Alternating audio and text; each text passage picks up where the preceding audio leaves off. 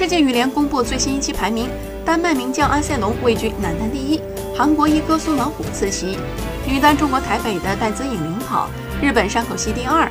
男双印尼组合吉迪昂、苏卡莫尔乔小榜首，陈清晨、贾一凡位列女双榜首。混双印尼组合阿哈迈德、纳希尔继续稳坐头把交椅。男单排名与上期相比，前七位没有变化，陈龙第四。